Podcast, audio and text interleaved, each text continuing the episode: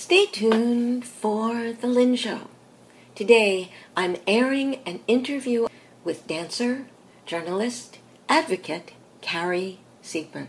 Carrie has been a full time staff writer for the New York Times, the Los Angeles Herald Examiner, the Albuquerque Journal, and the Albuquerque Tribune, and the Sarasota Herald Tribune, specializing in, in covering the arts and mental health. She started off her life hoping that she would be a dancer. Listen to the sweet stories she tells about how she fell in love with dance and bullied her dance teacher into letting her start before the correct age of five. Carrie's story has many ups and downs, many challenges, and the way that Carrie dealt with and emerged from each obstacle thrown in her path is truly inspiring. So hang on. Here come the show. Hearing from inner voice, finding choice where there's no choice, with gentle prodding from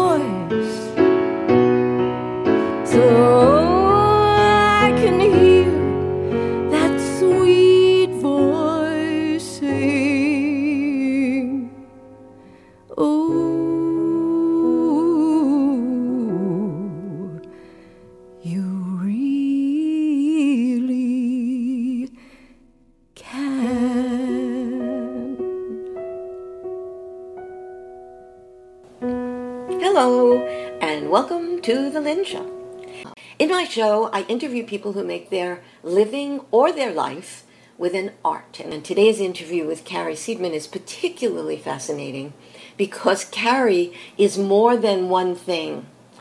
And she discovered her passion, who she is, ongoingly through her life. And she had the courage to go from one thing to another and back and forth.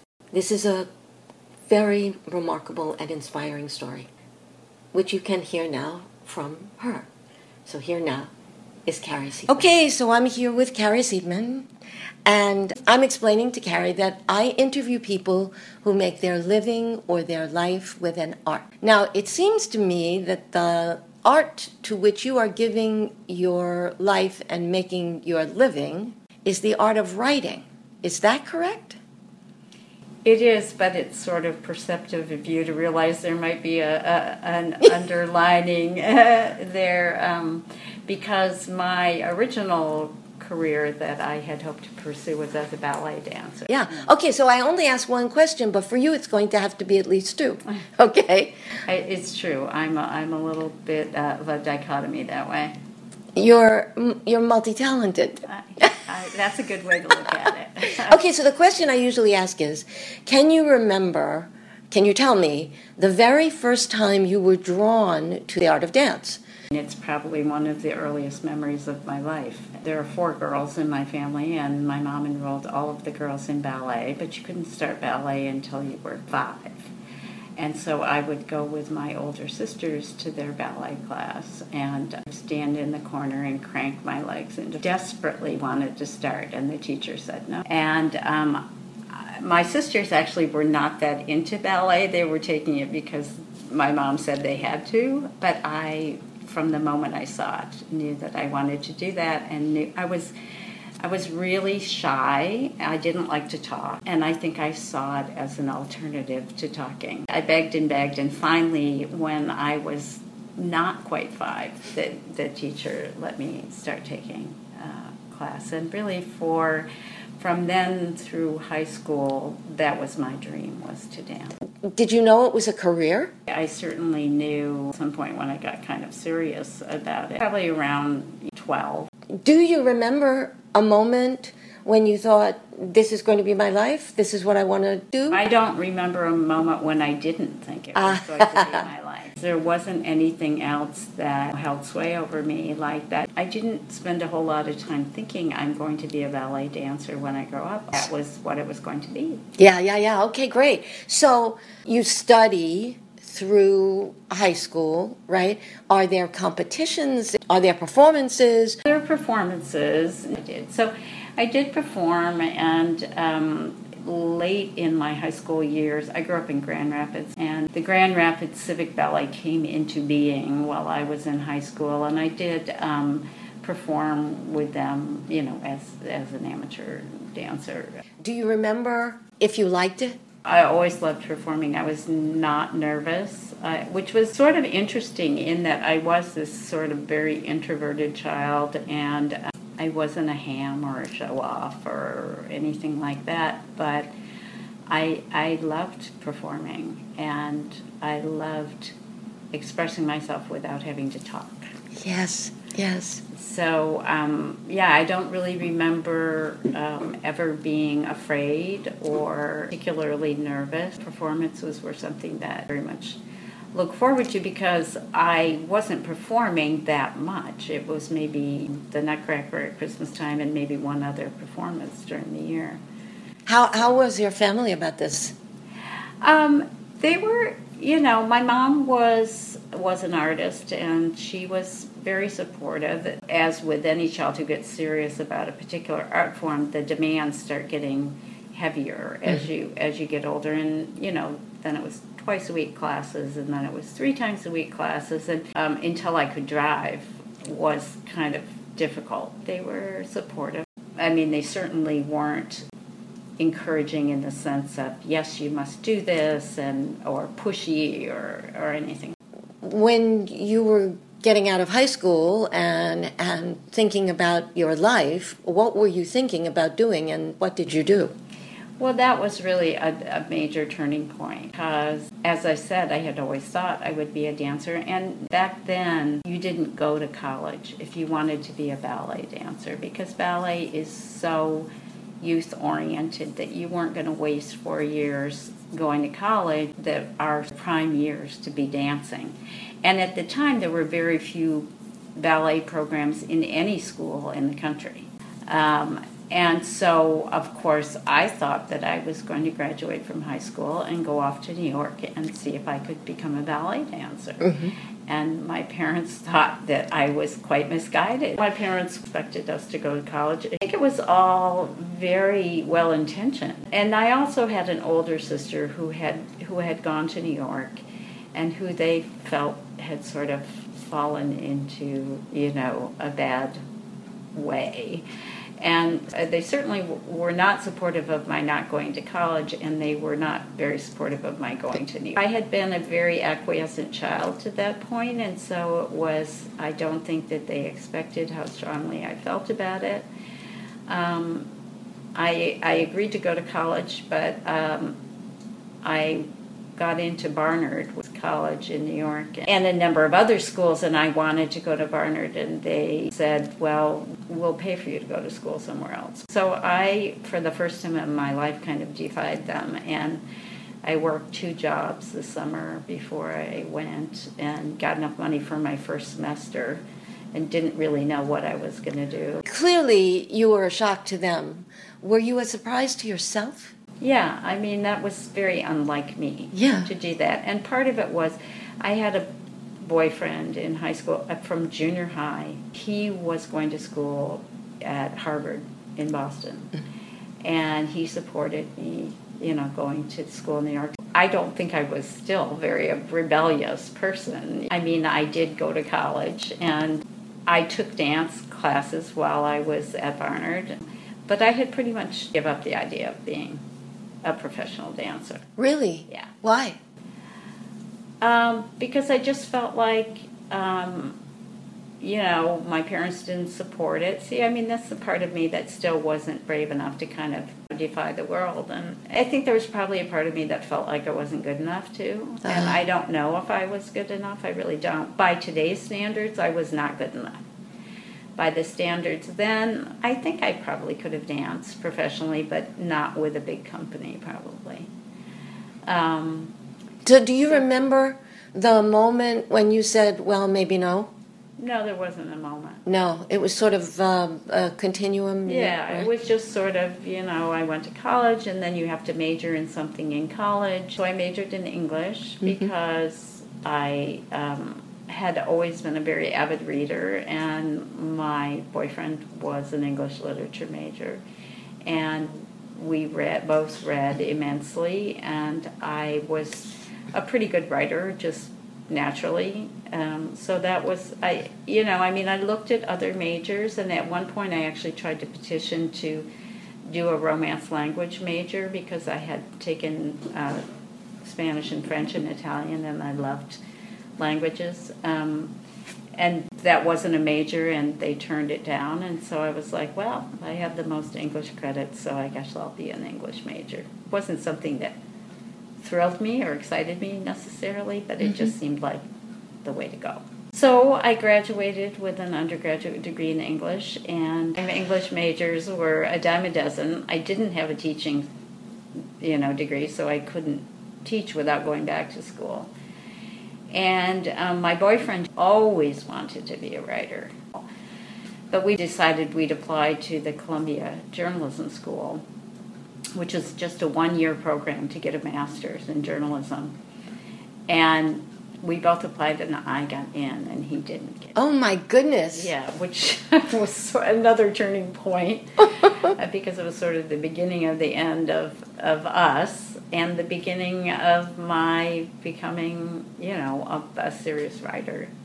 And uh, the funny thing was that, you know, there were only 100 people in my journalism class. And um, on the first day, they gathered us all together. They gave us a sheet of facts from a story.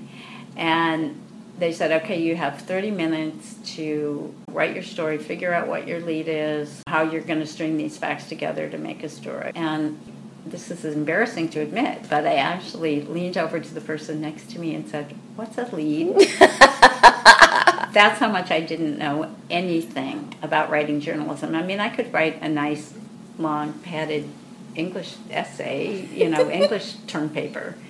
Um, and I wasn't a bad writer, you know, but I had no idea about journalism at all. So I did this year at Columbia, and it was a fascinating year. It's a great school. Um, I was certainly thrown into the fire, not knowing what I was doing at all. Where did Um, you live? I lived in. Um, I lived on the Upper West Side. So you got an apartment, I right? got an apartment. So what were yeah. your family saying about this now? Now, Oh well, I forgot that. I forgot to kind of amend what happened with the whole thing with my parents because somehow, mysteriously, after my first semester at Barnard, in which I got basically straight A's, the checks started coming. you know, and they they were very proud of you know of uh, my how I did there, and very proud when I got into Columbia, and uh, so yeah, Yeah, oh, right. So they were supported totally it, right? Fine with it. Yeah, they were very happy with it. So I graduated from Columbia. Now I have a master's in journalism, which is slightly more uh, useful than an English undergraduate degree. And um, I had a friend out in Los Angeles who was working for a paper that no longer exists called the Los Angeles Herald Examiner, which was a Hearst paper. And it had just been through a long, long strike, and they had lost nearly their entire newsroom. And they were they had a new editor and they were hiring a bunch of young people right out of school and so i got on immediately before i even uh, had graduated i had a job offer in la so i packed up and moved to la Wow. And i started with the herald examiner um, as a sports writer As a sports writer. and it, there again, it's the influence of the boyfriend because the boyfriend was a huge sports fan. He was a baseball player, but he was also just a huge, really fanatic sports person. And so, you know, during our college years, we spent a lot of time at, you know, Fenway Park, and we spent a lot of time, you know, at the Boston Garden, and you So know, you knew saw- all the ins and outs of the various well, sports I that you were covering. I don't think I knew enough once I actually got into writing about it, but I, you know, I'd certainly been exposed to a lot of sports, and it was at a time when it sort of. I wasn't of the very, very first wave of female sports writers, but I was pretty close on their heels. And so it had become a time where it was sort of the thing to have a woman in your sports department. And I was the first sports writer the Herald Examiner had ever had, female sports writer. Um, so it was, it was actually kind of a great opportunity, you know, because as a woman in sports, I was given much more opportunity than I would have probably in any other area at my age and with my lack of experience. And I was very fortunate in that um, the all male sports department at that paper, um, who you know had never had a woman in the sports department before, were wonderful to me. Really welcoming, really helpful, very um, very much promoted me. You know, um, so it was it was really a fun time in my life. I was there for three years, and um, I got unheard of opportunities for somebody my age. Of course, it was a time when air travel was very cheap, and journalism was a totally different world than it is today, where they sent people to cover things. So, you know, they sent me to England to write a story about a jockey. Um, they sent me to New York to cover the U.S. Open, a tennis tournament. But anyway, I was still with the boyfriend, and he wanted to go back to New York.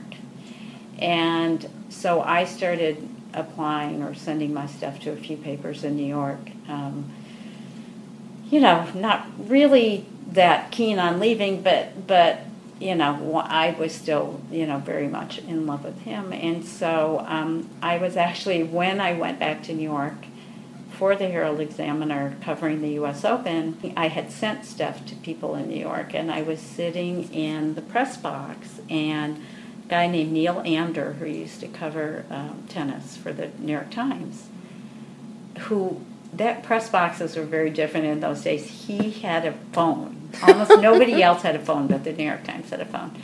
And I'm over there typing away, and he said, Are you Carrie Seidman? And I said, Yes. And he said, My editor wants to talk to you. and his editor was the first female sports uh, editor of the New York Times, Le Anne Schreiber. And she said, um, I've got your clips, and I, are you going to be in New York long enough? Can you come in and talk with me? So, you know, obviously that was shocking, and I was all of, I don't know, 24 maybe then. Um, and so I, I did end up going to talk to her, and by the time I went back to LA, I had a job offer to come back to New York. Oh my gosh. So I, I went back to New York and I, as a sports writer for the New York Times. Wow. As sort of the low person on the totem pole, um, of the sports staff, I was assigned to cover the New Jersey Net, who were terrible then, and not only terrible, but they didn't have their own stadium then. So they played at Rutgers, which was in Piscataway, which is a drive from New York, and so I spent a lot of time in the car driving back and forth to Piscataway, New Jersey, and. Um, as you can imagine, it was exciting and fun, but it was also really uh, challenging and really, um, you know, I was really young. Yeah. And there's a lot of pressure working for the New York Times. And um, there, you know, when you're covering pro basketball, you're on the road, you know, eight months of the year, and it's a really, it was even a worse schedule then than it is now because it was like one city one day, another city the next day, and the New York Times had like five editions, so you had to write for every single game. You wrote three different stories. You read, wrote a story before the game for the first edition, which came out before the game started. You wrote what you called a running story, which was a story that you wrote as the game was going on, and then put a top on at the end to make the edition that that uh, ended right about when the game ended, and then you went to the locker room and got quotes and wrote a final story for the final edition. So it was really grueling. I think I wasn't terribly efficient at it, and Yeah. I really didn't have enough experience. Being on the road was hard because, as I said, I was the only woman, and you know, the guys would go hang out and have a drink afterward or go to dinner or whatever, and I was, you know, I didn't have uh, kind of that kind of support while I was, you know, traveling. So in some ways it was very exciting, and in some ways it it just still felt like this isn't for me. Lee, and this was also during a time when my boyfriend and I were splitting up. I was on a road trip on a western swing, and one of my sisters was getting married in Montana. Um, so I stopped in uh, Bozeman for her wedding, and I met a guy at her wedding, and um, we stayed in touch after I went back to New York, and I eventually decided to leave New York and move out to Montana, and changed my life.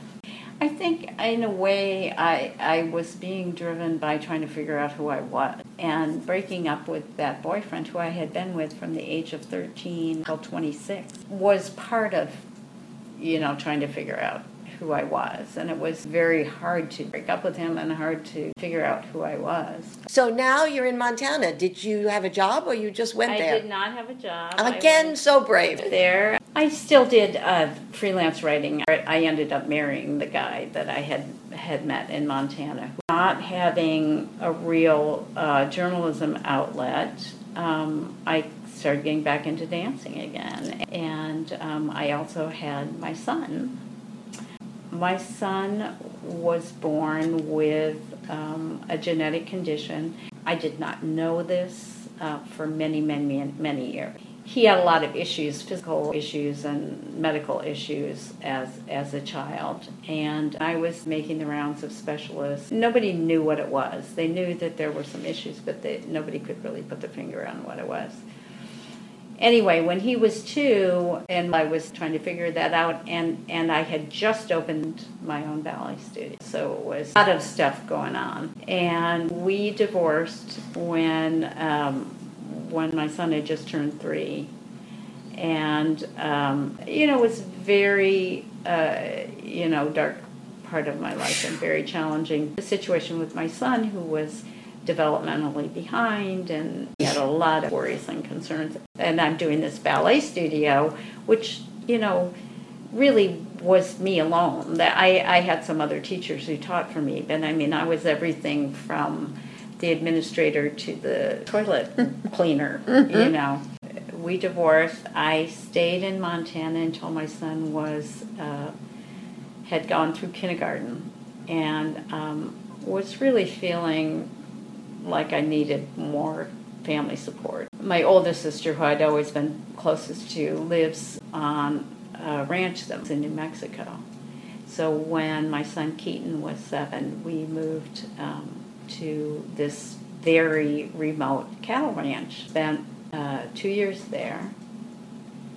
And then, um, both because of my son's special needs and um, my need to get more work, we ended up moving to Albuquerque. And I started working for one of the newspapers in, in Albuquerque and you know, was able to put him in uh, public school where he could get the special services he needed. When he was three, I took him to a world renowned genetic specialist.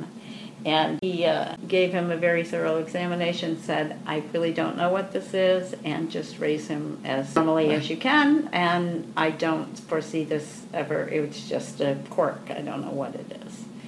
Um, and so I took that advice to heart, and my son was mainstreamed all the way through school. He did have significant learning challenges, and as he got older, he had significant social challenges. But when I moved to Albuquerque, I was working three quarter time and being mom, you know, the rest of the time and dealing with a lot of his needs. So I worked for the paper, my son um, to school, and uh, that was my life. I mean, so I was in Albuquerque actually almost 20 years. Um, I worked for for that paper um, for a long time, and then I actually got into ballroom dancing, and I I uh, quit working for the paper for a while and was teaching dance again and teaching ballet, and that's why I say bounce back and forth between yeah. these two careers.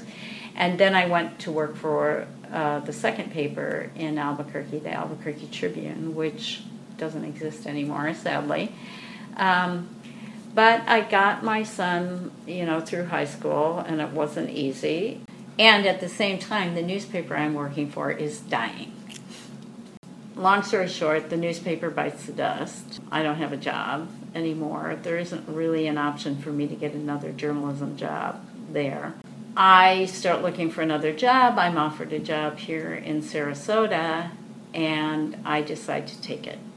I understand that you are experiencing yet another change in your life. It has been a significant change in my life in the last month. Um, as you know, I made the decision to leave the Sarasota Herald Tribune um, on December 1st of last year, 2020 um, after much thought and deliberation, it was not an easy decision to come to.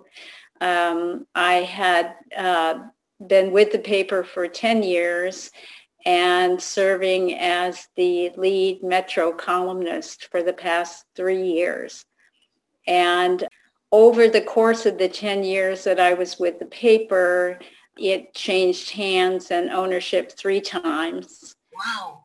And recently merged with Gannett to become part of Gannett's, you know, nationwide network of publications. And each of those ownership changes altered the paper in multiple ways. Each change caused a reduction in staff to some degree.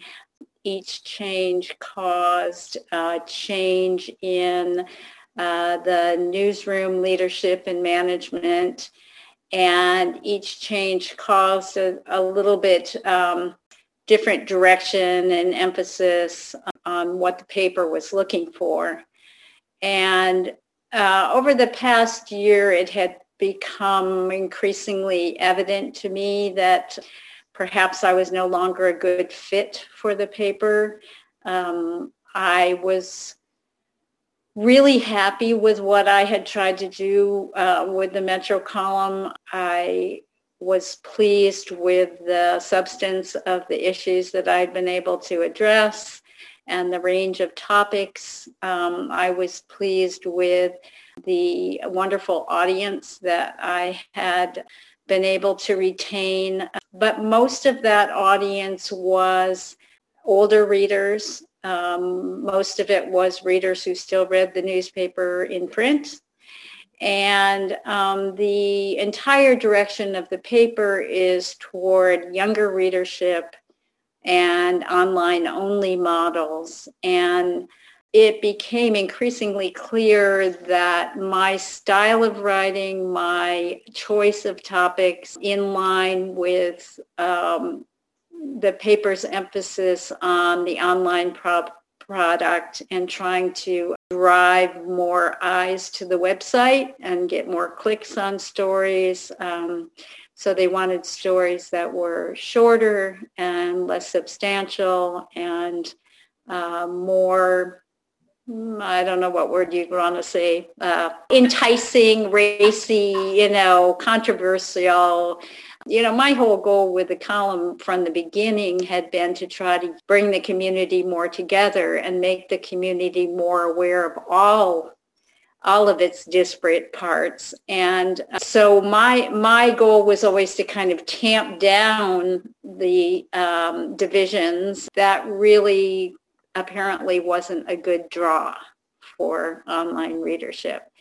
So there was there was increasing friction along those lines. There were changes in um, the newspaper model itself that were hard for me to accept um, as kind of an old school journalist who has certain old school ethics. Um, there's a lot of uh, blurring of the line between editorial and news content these days. There's a lot of blurring of the line between advertising and news content. And it just was made pretty clear to me that maybe it was time for me to move on. And I did so reluctantly because I really loved my readers. I had built such a nice relationship um, with my readers, many of whom I corresponded with on a regular basis.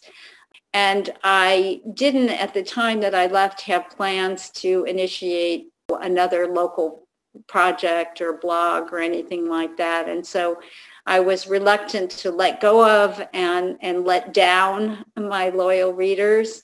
Um, but I ultimately felt it was better to make the decision myself than, than to wait um, to have them make the decision for me.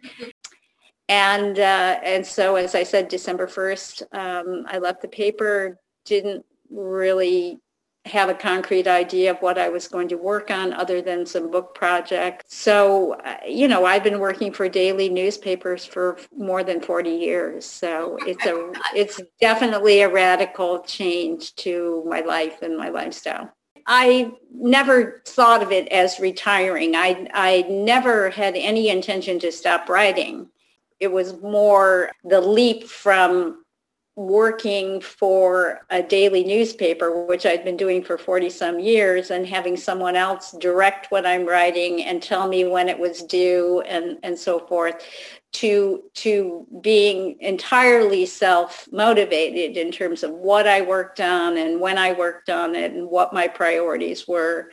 So it was a bit a leap into the unknown, but I, I certainly never, um, despite what some people have been told, um, I did not leave the paper because I wanted to retire and stop writing. You had such a structured life. You knew that you were going to have to produce a certain amount of work by a certain amount of time. And that was the nothing I thought you were leaping into, the lack of structure. And you've had a life really that in many ways has been structured. The dance was structured, the, you know, everything. So this right. is, um, this is a courageous move, it seems to me. Earlier in the interview, you talked about wanting to write for yourself so you have an opportunity now, right? Right. And that was exactly, um, you know, what convinced me that this was the right time to do that. Um, as many people know, I've had some pretty s- serious health issues in my past, which are all in remission right now. I've had cancer twice, but I think once that has happened to you, you always have an awareness that you may not have forever. And there are things that I want to write um, while I'm still able to. And so, yeah, I gave myself permission for the first time in my writing career to put my own priorities first. So what form is this going to take? Well, so originally when I left, I thought, well, I'm just going to work on, I have a couple of book projects um, that have, um, I had started working on the past and just didn't have time with the demands of the column to, to work on them. So all of those projects are at various uh, points in the work. And I really did not intend um, to continue to be writing on local issues or to create a blog or something like that. Before the pandemic, I used to speak in person to local community groups. So I had continued to do that through Zoom. I had made two commitments to do that in December, um, and both of those Zoom presentations had a over 100 people on them, all local, many of them my former readers. And everyone uh, was begging me to continue in some way having a, a local platform. So I, I, I wasn't opposed to it, but I was worried it would feel like it, that would take over so much that I wouldn't be able to still work on my on my other projects. So I investigated a couple different platforms. Um, I ended up choosing a platform called Substack. It's basically a newsletter format. It's super simple to use. And so I actually just launched that uh, four days ago. And um, within the first day, I had over 500 people signed up for it. And one of the things that I told myself when I launched it was that, okay, I'm not going to feel pressured to write every day or, or write only about Sarasota local issues. I, I'm going to use this to write about whatever I want to write about and whenever I want to write about it. That's part of the the joy and the privilege of finally being my own boss. I launched it, I think, on Monday or Tuesday. I wrote a welcome post in the three days, four days since, and I've written three other posts, which I didn't really intend, but I had things that I felt like writing about. And it, and it's just, it's it's very different than writing the column. I feel much freer to write about different issues, to write about um, in different formats. It's more informal. Um, Today I wrote about how I've become obsessed with collecting uh, shells on the beach over the during the pandemic. So, you know, that's not something I probably would have written in the newspaper, but um, I'm having fun with it. And that's my hope and my goal is that I can continue to have fun with it and that other people who, who are reading along are having fun reading it. Say how people can sign up. Sure. Um, so uh, the the address of the website is my name, Carrie Seidman, and you have to make sure it's spelled right. C A R R I E S E I D M A N. So it's just carrieseidman.substack.com, and it's free. So you just go to that address and you can look at all the archives of the post. And if you want, you can sign up with just giving your email address and then you'll be notified every time a new post comes out. Every time Carrie thinks of something else she wants to write. I complained a lot about having to turn out three columns a week. Now I've just written three posts in the last three days. Um, so I guess I must be having fun. You know, in, in preparation for talking to you today, I was thinking back to our our interview in the past and how I told you that I think I told you like every time I made a change, I didn't I didn't really think about it, you know, deeply and I never made the change feeling certain that it was the right thing and I was going to succeed and um, that's still true now. It's like, I don't know if this newsletter is going to take off. I don't know if it's uh, going to be a great success, but I'm not as afraid of trying as, as I once was. I realize that, you know, I may try this and it may buzz along for a little while and then it may just kind of peter out and that's okay. I don't have to see that as a failure on my part. I can just see it as you know, well, I tried that. And, um, you know, it didn't didn't uh, pan out into something um, that was long term, but you know, I have so many other ideas and projects and things that I want to write about that um, it's just lovely to have the, the freedom right now to kind of put my attention and my muse toward, you know, whatever I feel like. But, you know, I may try this and it may buzz along for a little while and then it may just kind of peter out and that's okay. I don't have to see that as a failure on my part. I can just see it as, you know, well, I tried that and, um, you know, it didn't, didn't uh, pan out into something um, that was long term, but you know, I have so many other ideas and projects and things that I want to write about that um, it's just lovely to have the, the, freedom right now to kind of put my attention and my muse toward, you know, whatever I feel like. I really think that that statement that says one can trust one's instinct, one can trust what feels right and take the risk. And that for me, being able to do that is the success. That you don't stay mired in something that no longer feels good because you're too afraid that right. something else won't be some whatever you think it might have to be. The ability to do that is success. Yeah, I I agree, and I I must say that I don't think it's something that I could have done in my younger years. I, I was much more fearful.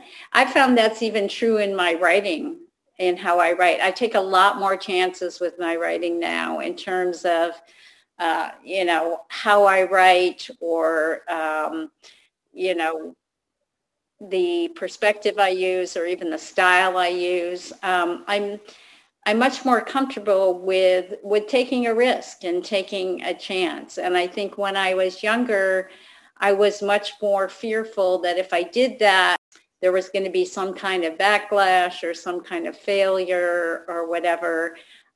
And uh, it's interesting. Someone posted something on um, social media saying, if you could tell your younger self one thing, one bit of advice, what would it be? And for me, it it would have been stop letting fear get in your way. You know, don't don't be afraid. Don't be so afraid. Um, because I was always afraid of failure or afraid of disapproval or um, afraid of the unknown. Um, and I, I think that's one of the privileges of getting older, that you feel much more liberated to to be yourself and do what you're motivated to do and not being so held back by fear. It's a perfect place to stop. Thank you so much, Carrie. Sure.